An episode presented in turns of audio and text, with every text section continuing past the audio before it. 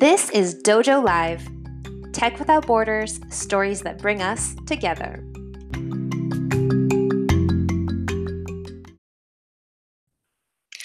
Hi, everyone, and welcome to another episode of Dojo Live, connecting tech experts like you. Uh, today, I'm going to introduce you to my co host. Uh, we have Carlos Ponce, live in Mexico City. Say hey. Hello.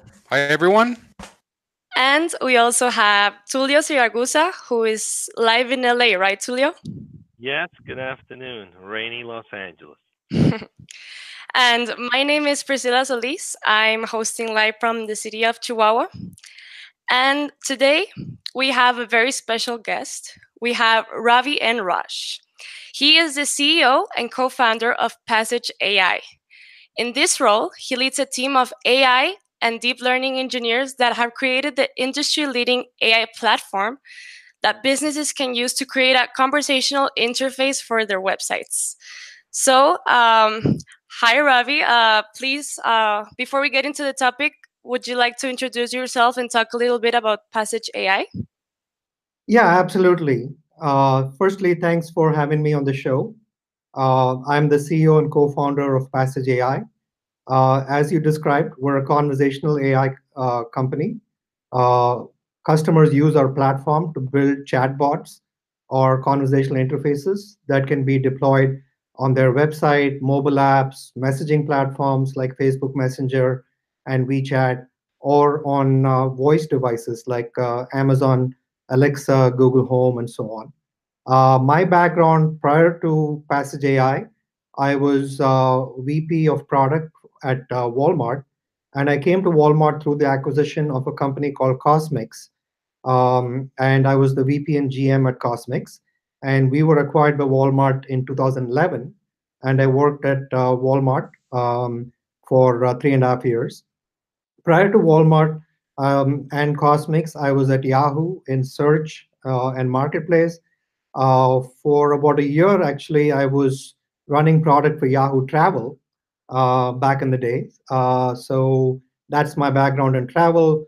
Aside from being uh, a big travel enthusiast, uh, I joke that between my vacations, I'm planning the next vacation. So, uh, so, so yeah. So I'm really passionate about travel. That's great. Uh, very nice to meet you, Ravi. Yeah, so, uh, today's topic, the topic that you chose, is AI powered customer experiences. Um, can you talk a little bit about this topic and why you chose it? Uh, yes. Um, as you know, AI is changing the world. Um, you know, from self-driving cars to drones that deliver packages, to even things like recommendation systems, uh, things like you know cure for uh, diseases and drug discovery. Like AI is really changing uh, everything we do, everything we know about. Uh, so you know, uh, so that is really something that's um, transforming the world.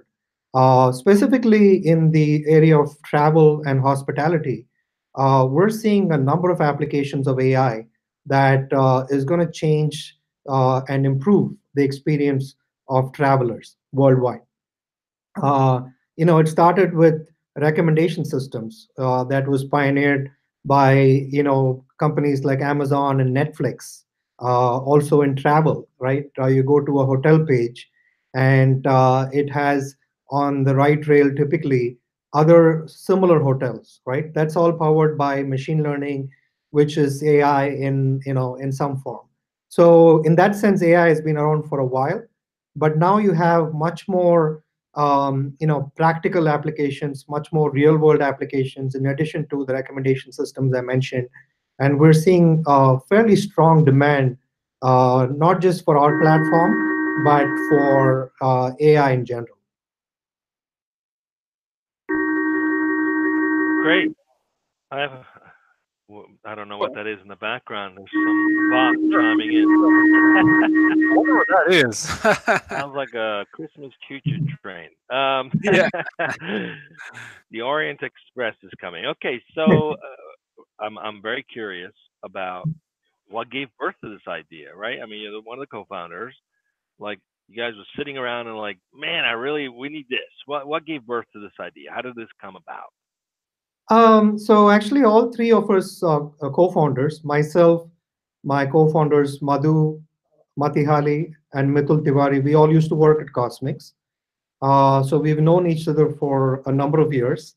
Uh, we still talk to each other, which is a good thing. so you know, we have a lot of respect and um, you know admiration for each other's talents. I bring product and business. Um, my co-founder Mitul brings you know AI and machine learning, and my other co-founder Madhu brings also machine learning and uh, you know full stack engineering to the table. So we had what we felt were all three components you needed to run a tech company. So this was back in 2016. So um, the same year, coincidentally, uh, a number of messaging platforms started opening up. Uh, so you could create the equivalent of apps for these platforms. Facebook Messenger opened up in uh, April 2016. You know, um, uh, Skype opened up, Telegram opened up, WeChat has been around for uh, quite a number of years. They were the ones who pioneered chatbots. Um, and uh, so messaging platforms opened up. Um, this, the same year, we felt that AI had come of age. You know, AI, as I mentioned, has been around for a long time. Um, a lot of it has been sort of in the academic world, you know, um, and sort of in science fiction world, right? Uh, is you know with the robots and uh, artificial intelligence, but uh, we didn't see a robot come home and do your dishes, right? So there were no real practical applications of AI. But we felt in 2016, you know, uh, applications, as I mentioned, you know, self-driving cars, drones that deliver packages, and all that, they were starting to become not just the not just science fiction, but a reality. So that was the second trend that happened. The third was, you know, the prior year, Amazon launched a product called Amazon Echo. And that was, if I'm not mistaken, the best-selling gadget, um, you know, in 2015 it was flying off the shelves. And soon after, Microsoft launched uh, Cortana, Google had Google Assistant, um, and so on, right? So all these devices in your home, you know, call it IoT, call it smart uh, smart devices, um, you know, they all had uh, voice capabilities. They could understand uh, what you said. They could respond back um, to questions like, you know, what's the weather like today? you know what's the stock price of this uh, particular company things like that right so and at that time it was a little bit of a novelty when you had you know uh, talking to your speaker but now it's become pretty mainstream right samsung for example has put bixby which is their uh, voice ai assistant it's in pretty much every gadget every device in your home so you could literally be talking to your washing machine or your uh, range, right? It's actually now a reality and do some really useful things. You could turn off the stove by just talking to it uh, very soon. Uh, so, so that was a third kind of trend that happened. You know, voice being everywhere. Certainly, cars. You know, voice is the future. Seven of the largest automakers in the world. Um, you know, there are customers. Uh, they're looking at many different applications to bring inside the car uh, the most obvious thing being that if you're driving, uh, you shouldn't be texting. You shouldn't be, uh, you know, using your phone. A much more intuitive, safer, and legal uh, mechanism is voice. So if you could just talk to your car and say, you know, where's the nearest uh, Walmart, for example, and the car could tell you, you know, turn by turn, it could give you directions to uh, the nearby Walmart. So, so those three things coming together again, um, you know, AI being mainstream and having real-world applications, you know, messaging platforms opening up, and there being, uh, you know, over three billion users using messaging platforms, and then these voice assistants and devices and smart speakers, you know, in in your living room and in your home, now being able to understand natural language. Okay, so uh, it's, it's pretty cool actually when you think about it. Uh, there's been some recent studies where everybody's sort of living online and no one's talking to each other. So at least you can talk to the machines in your home. no, Mhm. all joking aside, uh, there's a lot of players, right? I mean, Forrester's call these big waves or the top 10 AI waves. One of them is Decision Engine and also. What differentiates Passage AI? What's unique about you that that will stand out? Why should customers care about what you're doing? Uh, that's a great question. So, um, so we're in the conversational AI space where natural language understanding and processing is really important, and it all starts with accuracy.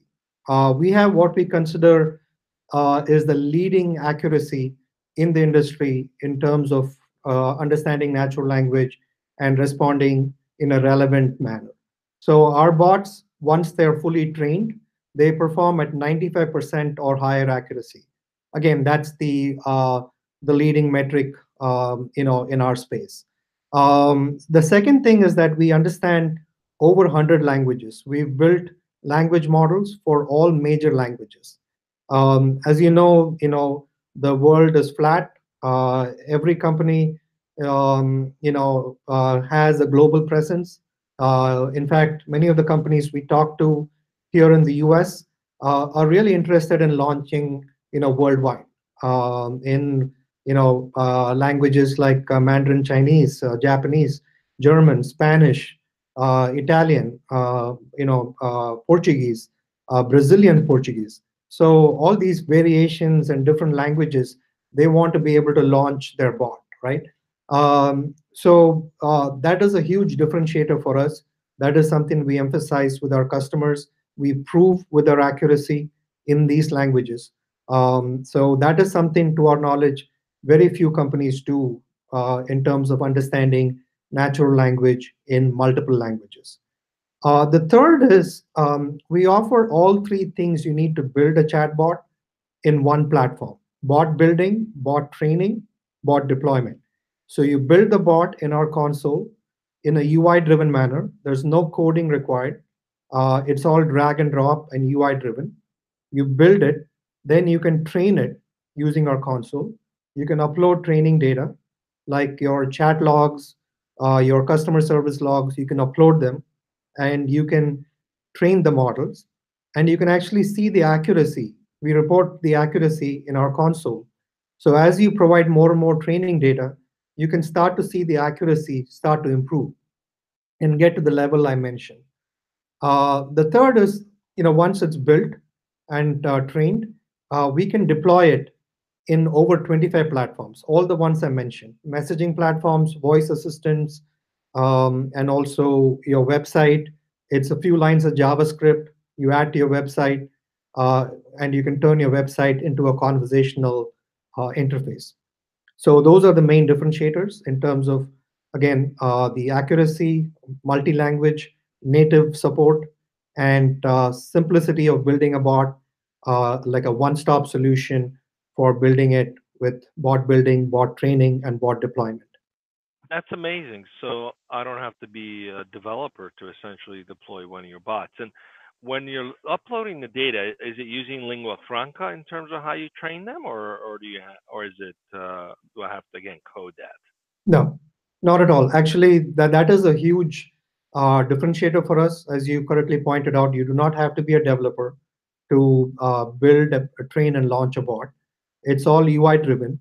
Uh, when we work with a customer, uh, let's say a travel site, uh, we tend to form a partnership with them. This is it's not a customer vendor relationship. It's more of a partnership. They bring their knowledge of their business and their industry. We bring our expertise in AI and machine learning. So together we form a partnership, and uh, they understand their domain. They use our console, our capabilities to build it, and they don't have to write a single line of code. Right. Speaking of travel industry, you know, as a company here in Nearsoft, interestingly enough, half of our client, half of our business is all travel tech related. Uh, In the past 12 years, we just amassed a bunch of travel tech companies. It just kind of happened with uh, clients taking us with them wherever they move. So, how does this uh, apply in, for example, for an OTA? How does this add value? Can you give us some examples of where that's worked really well and some key metrics that that you've been able to improve by them deploying this? Yeah, absolutely. For OTA specifically, it makes it much more frictionless if you have a conversational interface, right? Especially one that's personalized. Uh, if you take the example of a business traveler, um, they're not going to spend a whole lot of time on planning a visit, right? It's more functional. They have to get to a certain place. They have to stay in a certain, um, you know, hotel, uh, and maybe they need to rent a car or whatever it might be, right? For them, uh, it's much more frictionless if they were sitting in their living rooms and talking to Alexa and telling Alexa, you know, I need to fly to Seattle tomorrow, come back on Friday, and uh, I want to rent a car and I want to stay in downtown. Then Alexa could give you some recommendations. Here are some flights that leave in the morning, and maybe um, the system knows that you know you prefer uh, JetBlue, so because you have frequent flyer miles on JetBlue. So the bot can respond back saying, JetBlue has uh, these flights tomorrow. Uh, you know, one leaving at uh, 8 a.m., other one leaving at 10 a.m. And then you say, okay, book me the flight uh, that leaves at 8 a.m. And then, okay, return flights. you get some options. You pick one. And then likewise with hotels. And then renting a car. It's just much more frictionless. You're, you know, you might have been watching TV the whole time and you've booked uh, your business travel, right? And it's uh, not just business travel; it's even consumers. Um, consumers, you know, don't obviously take as many vacations and trips uh, as business travelers do, so they tend to planning a trip. So they might be more interested in deals and offers. Uh, a messaging platform is a great way to get deals and offers, uh, especially again one that's personalized for you. So you could tell your bot, uh, you know, I want to travel to Cancun um, uh, during this uh, spring break. Um, I'm going to go with uh, my wife and two kids. Uh, you know, they are uh, 16 and 18, for example. And um, you know, can you recommend the right deals and places to stay? And and then the bot could be giving you deals and offers and suggestions. You know, here are some really good places uh, to stay, some really good activities for your kids to do. Um, and then you could be having a conversation with a bot. You don't have to book it right then. Um, and then later, when you find the right deal, uh, the right activity, you can say, that's a great activity. Why don't you book that?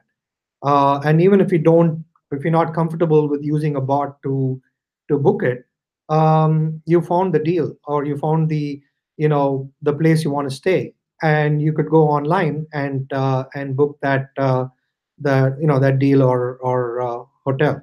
So even for consumer travelers, it's you know it's much more um, you know frictionless, intuitive, and uh, easy to use uh, when they interact with a bot to plan their trips. So OTAs, yeah, definitely we're starting to see real good traction with uh, OTAs in terms of embracing conversational interfaces and bringing it to their customers. Great. I have one more question, but before we do that, I think we need to open this up to the audience. Uh, Carlos, or you want to let the audience yeah. know how they can participate? Absolutely. Yeah. Actually, there's a. Let me tell you something. Uh, we recently we have had a number, a good number of AI-related interviews, and we have an increasing number of AI enthusiasts internally at Nearsoft. And one of them um, is actually he's a newcomer to the company Ruben Araiza. He's the front end uh, guy for, especially for Dojo Live. Now, Ruben is asking me this question on Slack. This question is for uh, for you, for for uh, of course for our guest, for you, Robbie, and he's asking this: Why should software companies prepare for human level AI technology now rather than decades down the line when it's closer? I think that's an interesting question. Yeah, that, yeah, that's a great question. Um, yes, AI is not at the level of uh, humans. You know, AI clearly uh, does not have intuition. Uh, someday it might. Uh, humans have intuition. Humans have creativity. Uh, you know, humans have emotions, things like that, right? Um, AI right now can do a lot of things that can be automated things that are repetitive in nature. You know, driving a car, for example, you know that lends itself to you know being automated using AI. You know, because the you know there's a clear sort of methodology to it. Um, so the reason why companies should plan for AI now is because already AI is powering a number of functions. So uh, so you know they should leverage AI to automate functions, uh, lower costs, improve productivity, uh, and make uh, you know humans more creative because the time is freed up from uh, you know repetitive tasks.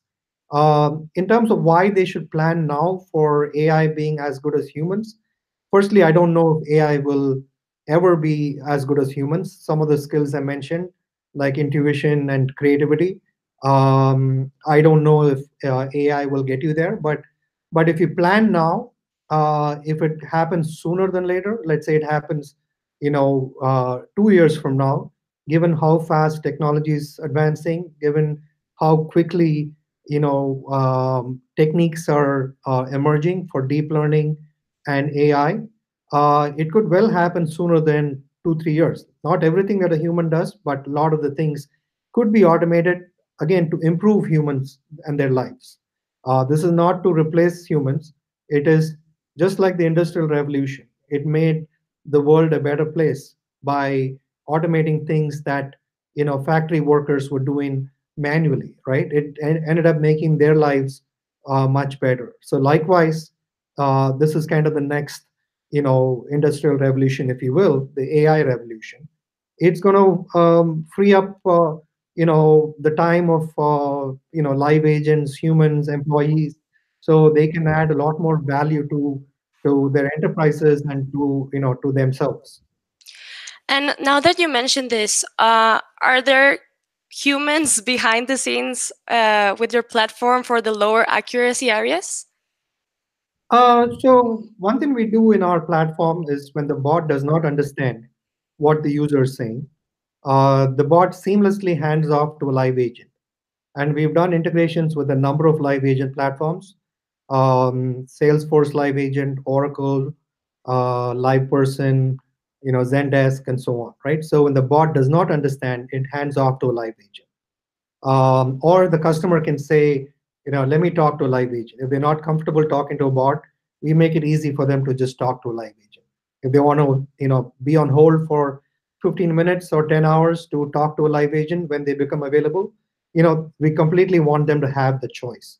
Uh, so those are ways the bot you know interacts and you know works with humans or live agents to provide the right service the best customer experience uh, for end users.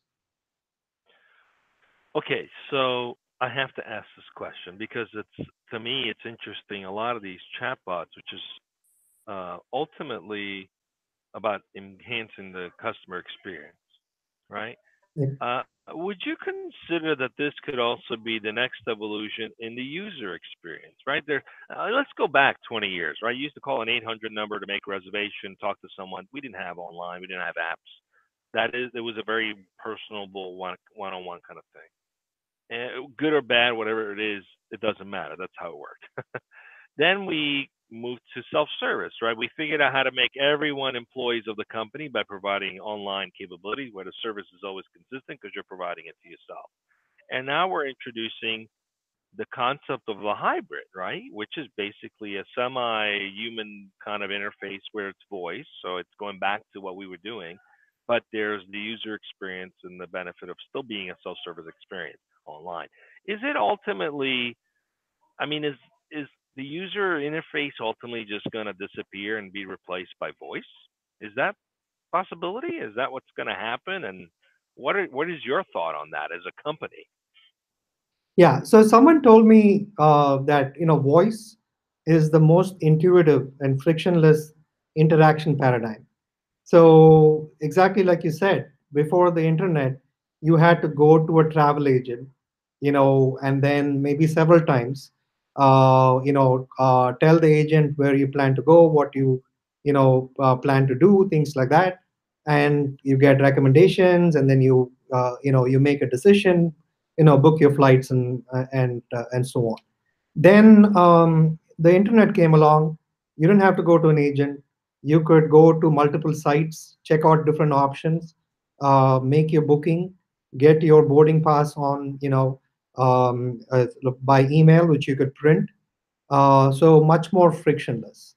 Then, you know, mobile came along, which made it even more frictionless. Uh, you could be at the dentist, you know, suddenly planning your next vacation or your business travel, just right there on your phone, which is always with you. Again, the reduction in friction, you don't have to go find a desktop or a laptop and plan your trip. Now, you know, you have voice assistants everywhere. Uh, as I mentioned, literally, uh, it's we're not there yet. You could be talking to your washing machine and planning your trip while you're doing while you're washing your clothes, right? So it just much more, uh, you know, like reduced friction, much more intuitive. As I mentioned, you know, voice is the most intuitive, easy to use interaction model. Uh, you know, on a website, you have to find where a particular feature is. Let's say, you know, you want to uh, book uh, three rooms in a hotel. You go enter dates, you know, and then find the hotel, uh, and then see if it's the right price and so on, right? Much more intuitive to say, you know, I want to stay um, at the Wynn uh, hotel in Vegas from you know Friday through Monday and and watch that show, right? So just much more intuitive because that's how human beings converse. But now there's technology behind it that allows that interaction model, which is voice or chat, uh, you know, uh, to be able to, uh, you know, to use that to service your needs. Amazing. So um, we're almost coming up on time. It always happens like that when it gets really interesting. I'd like to shift gear a little bit um, and talk a little bit about sort of your culture as a company. Uh, Tulio? Yeah. Sorry, we have a sorry, sorry. Yeah, we have another question actually, Perfect. and the, actually, it's uh, it seems like our we're getting our guys enthused about the whole AI thing, I I guess. And okay, so here's the question, and okay, and the question is coming from actually from another Ruben who happens to be uh, the first Ruben's son. we we got the two Rubens working at the company. Uh, so how odd is that? Okay, well, the uh, younger Ruben, uh, Ruben Araiza, is he's asking, what is the best way to get data ripe for AI interpretation to best optimize the travel experience? Uh, so in terms of getting the best data to train the models, it's really important for the data to be accurate, to be of high quality. Uh, because the data is not accurate, uh, you're going to get, you know, bad algorithms, bad AI, bad recommendations. So it's really important to spend that extra effort to make sure the data you use to train the machine learning models, uh, the AI models, are of high quality. Uh, they are labeled uh, and accurate, and then you use that to um, to uh, to train the models. So uh, so I would invest the time a lot if it's our space, which is conversational. Uh, do you have prior logs of customers calling in and getting responses? Do you have prior logs of people searching for things and uh, you know finding what they wanted? You can use all that to train uh, the conversational AI models and uh, create the best uh, chatbot experience. Speaking of that, Ravi, are you using like existing stacks like the Berkeley stack, or you've created your own algorithm stack for this platform? Uh, so there are all these frameworks uh, that have been open sourced. Uh, Google TensorFlow is one. Stanford NLP is another. Uh, so these things have tremendous momentum behind them. You know, as I mentioned, they're open source, so a lot of you know machine learning engineers from across the world they've taken these frameworks and they've enhanced them, they've pre-trained them, and uh, you know things of that nature, right, for different use cases.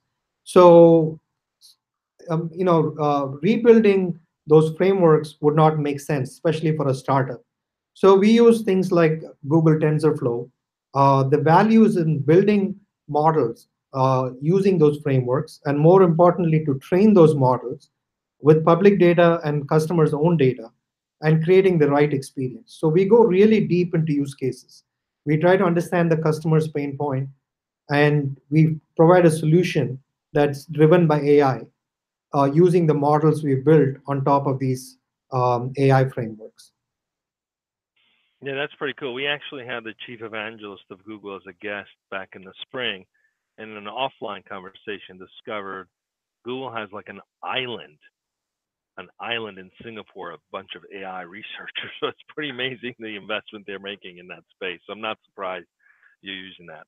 Um, we're almost, we're pretty much up on time. I have a question about your culture, right? Because I would have to assume this kind of technology requires tremendous curiosity, right? So tell us a little bit, you know, what are some of the guiding principles you have as a company? How are you attracting those kinds of people that are adding value? Share with us a little bit of that if you could.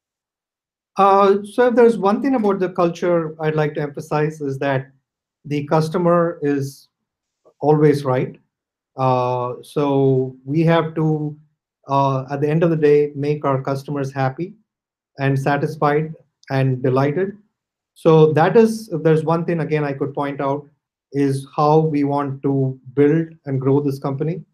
Uh, if the customer is satisfied, generally good things happen. You know, if you're a consumer company, you make your consumers happy um, by building really great products that solve their you know problems. If you're an enterprise software company like us you make your enterprise customers happy by making their end customers happy.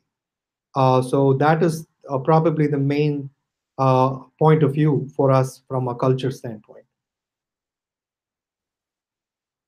You can never go wrong by being customer centric i appreciate the time you've given us um, uh, do i have time for one final question carlos Chris, I, I think we're running out of time. Yeah, we're well. Yeah, I mean, we, I guess we can stretch a little bit. So yeah, go, go right ahead. So, so one question we always ask our guests towards the end, especially co-founders and founders.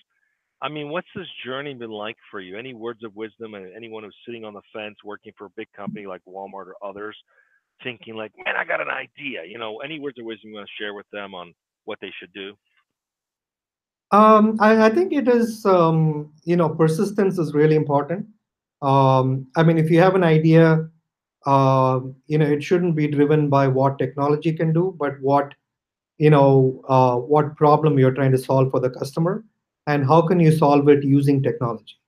So uh, that is one thing that I myself have heard, uh, you know, learned the hard way, uh, not to be technology driven, but by being driven by solving real world problems, solving the pain points of your customers. So if there's one thing, you know, uh, I'd like to say in terms of, you know, uh, running a successful company, uh, going back to the point of view of being customer centric, is are you solving right problems in a in the right manner, uh, using the right technology? Great words of advice, Chris. Back to you. Well, thank you, Ravi, for your time. Uh, we really enjoyed this conversation. Thank you for introducing us to Passage AI and its culture as well. Uh, thank you, everyone, as well, for tuning in. And we'll see you on another episode of Dojo Live, connecting tech experts like you. Actually, we have a double whammy next week. We have two another uh, two, uh, Monday we have one, and on Wednesday we have another one. We still don't have the topics yet, but the only thing we know is that we it's we're going to be speaking with Matthew Bellows, the founder of Yesware, and KP KP KP Naidu, uh, senior vice president of engineering and CTO at Mava. Uh, he's a former Sun Microsystems uh, engineer, so that should be interesting as well. Again, when we have the topics, they'll be up there on the website and Dojo Live website, which is dojo.nearsoft.com. And uh, th well, thank you for for allowing me to, do do this little this little announcement for next week. And that's Great. all I have, Chris. So thank you, Tulio. Thank you, Priscilla, and of course our guest. Thank you, Ravi, for having being with us here today on Dojo Live. Thank you, everyone, and see you next time.